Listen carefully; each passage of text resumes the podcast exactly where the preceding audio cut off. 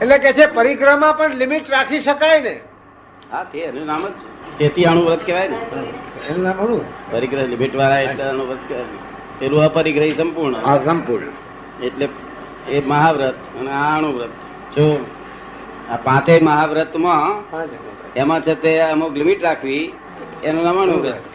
જો અને અનલિમિટેડ અવિરત કહેવાય ચોથા ગુંઠાણામાં, અવિરત અટકે જ નહીં.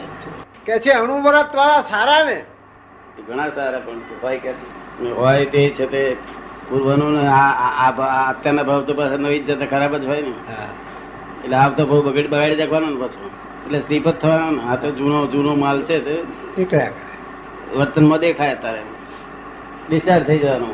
ચાર્જ જેમ છે ગ્લાસ લેતો નથી, પણ અંદર પેલી વાઈફ એમ કે છે મનમાં એમ નક્કી કરશે ગ્લાસ લેવી જ જોઈએ, ચાલુ ખોટું છે બધું.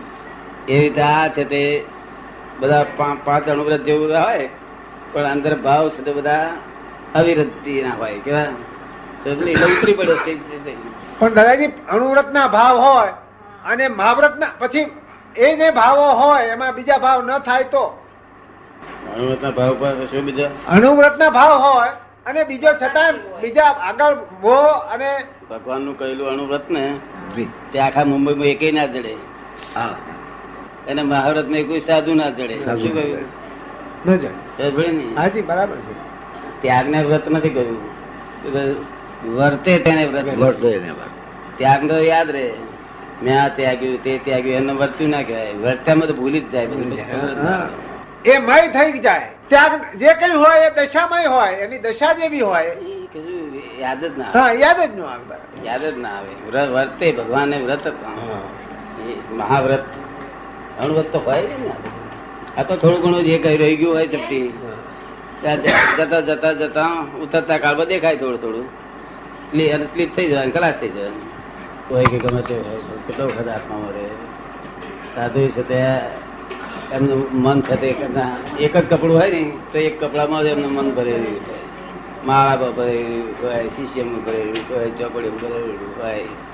નરક પરિગ્રહ, પરિગ્રહ માળા પરિગ્રહ જેને નક્કી કરેલું હોય છે કે મારે ક્ષેત્ર નક્કી કરેલું હોય બહાર ન જવું, પછી પૈસાનો પરિગ્રહ નક્કી કરવો કે મારે 5,000 થી વધારે ન કમાવવું, એ અણુવ્રત કહેવાય. પણ એ સાથે આજે દેખાવમાં છે, પણ હવે કયા ભાવ કરી રહ્યો છે એ જે યોગ મળે છે ને તેવા ભાવ કરી રહ્યો છે. હું એમ પૂછતો દાદા, એ હજી ભાવ સારા હોય, એથી ઊંચા હોય તો એના ભાવ આથી ઊંચા હોય અને વર્તનમાં બી હોય તો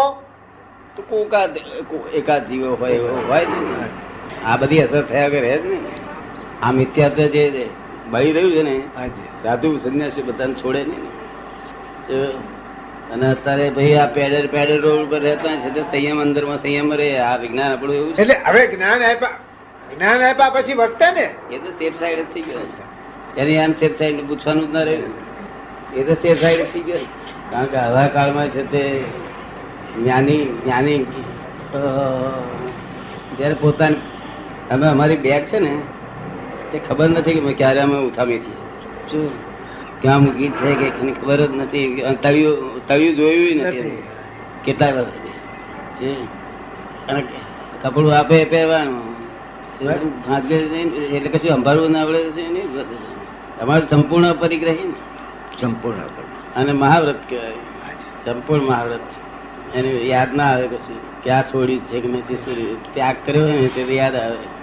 તે ભગવાન આ વખતમાં અણુવ્રત હતા. અણુવ્રત વાળા કોણ કહેવાય? સમિકિત થયા પછી અણુવ્રત થાય. પૂર્વ ભાવના હિસાબને અપરિગ્રહ દેખાતો હોય એટલે ઓછો પરિગ્રહ, એને અણુવ્રત જેવો દેખાતો હોય, પણ બ્રહ્મચર્ય બાબતમાં ના હોય પછી. એટલે આ લોકો કઈ પદ્ધતિના નહીં ને, આ તો બધું જરા સ્પર્શ થયું આમ સત્સંગને લીધે, બરાબર. પછી પદ્ધતિનું નહીં ને, પદ્ધતિનું તો પાંચે હોવા જોઈએ. કેવું? પાંચે. આ તો બંધ આમ ખુલ્લી ચોરી બધા પોલીસ પકડાવી ચોરી હોય જ નહીં, પણ માનસિક ચોરી આખો દાડો રાત દાડો, બુદ્ધિની ચોરી રાત દાડો, બરાબર છે. પોલીસ વાળા પકડાય નહીં, પોલીસના ગુનામાં આવે નહીં એવી ચોરીઓ, કે બધી બુદ્ધિની ચોરીઓ, બુદ્ધિની ચોરીઓ. હા, એના કરતા પેલી ચોરી હારી, પોલીસનો ગુનો પકડે નહીં. આ બધી ટ્રિક્સ આ પકડાય નહીં, અને ટ્રિક દેખાય, ચોર ચોર ચોખા દેખાય, પણ ભારે નુકસાન છે દાદા. ટ્રીકી માઇન્ડ ટ્રીકી થઈ જાય છે. શું કહ્યું? માઇન્ડ ટ્રીકી થઈ જાય, ટ્રીકી. પછી છૂટે જ નહીં, પછી ચાર પગ જ. હા, પછી છૂટે જ નહીં. કેટલા અવતાર સુધી ચાર પગ થયા કરે. આનો કે છે બિલ્ડરો શું કરે, પેલા ને સમજી આવે, પેલા જો આમ દેખાવ કરે બધો કે બિલ્ડરો પર ધાડ પાડી. બિલ્ડરો તો 2-5 કરોડ બનાવી દીધા છે. ગાંડા લઈ જવાના હોય જોડે, આ ગાંડા થઈ જાય થોડા. જો 2-5 વર્ષ પછી આ લોકોને જેને પણ પૈસા છે ને વધારે પડતા, એ લોકોને 5 વર્ષ પછી શું અસર થાય એ જોજો. થાય છે ને, બહુ ભયંકર જોખમદારી આવવાની છે. અને નાનું બધું ગટરમાં જઈ રહ્યું છે. ક્યાં જઈ રહ્યું છે? ગટરમાં. હા, દેરાસરમાં કોઈ દાડો 5000 નાખ્યા નથી, ગટરમાં જયા કરે છે. નામ નોંધાવવાનું હોય તો નાખે, તો નાખે. એ તો નામ કાઢવાના માટે, નામ માટે.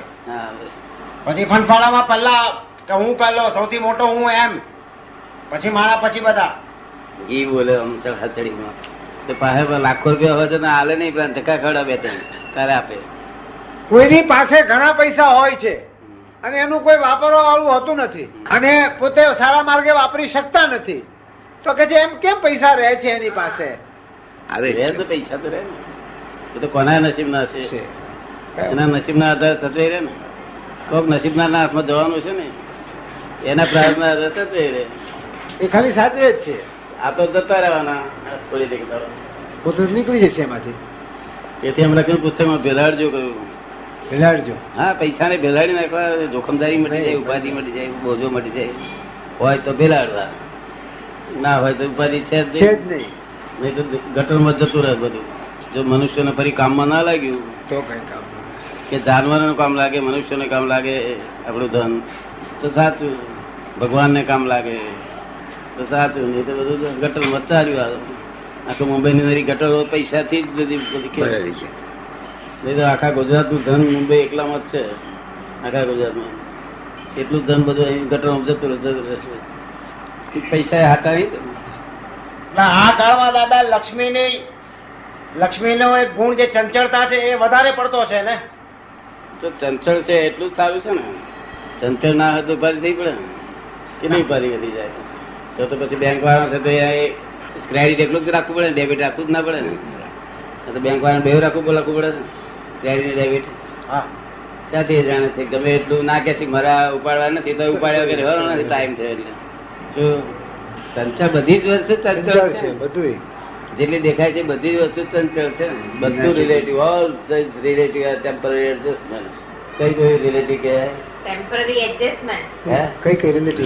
કઈ કઈ એટલે જે ઉપરનું પેલું પેકિંગ કેવું દેખાય તે. હે, all this relative are temporary adjustments and real is permanent. હા, રિયલ ઇઝ પરમેનન્ટ. જે ગુનાશે ચીજ છે એ બધી ટેમ્પરરી રિલેટિવ છે, બધું ટેમ્પરરી એડજસ્ટમેન્ટ છે. અને પોતે શુદ્ધાત્મા એ પરમાનન્ટ છે. તારે પરમાનન્ટ નો અનુભવ થયો ને, એનું લક્ષ બે એવું જ નથી. એ શુદ્ધાત્માનું એવું ભગવાને કહ્યું છે, તેથી અલગ નિરંજન કહ્યું છે કે ક્યારેય પણ લક્ષ ના બે. જો આપણા સાધુ કોઈને બેઠો નહીં, કોઈ બધા સાધુ લક્ષ નહીં બેઠો. તો જ્ઞાની પુરુષ કે જે બિલકુલ પરિગ્રહ બધી જ મહાવ્રતોમાં છે, બધી રીતે છે, એક ક્ષણવાર સંસારમાં જેનું ચિત્ત નથી. જો ક્યારે બધું એ બેસાડી શકે બને જ નહીં ને. લક્ષ બેઠું ને પણ આને કાલે ક્યાં ઠેકાણો હતું? પંદર કે યાદ આવતું રહ્યું, હું સુધાર્થ છું.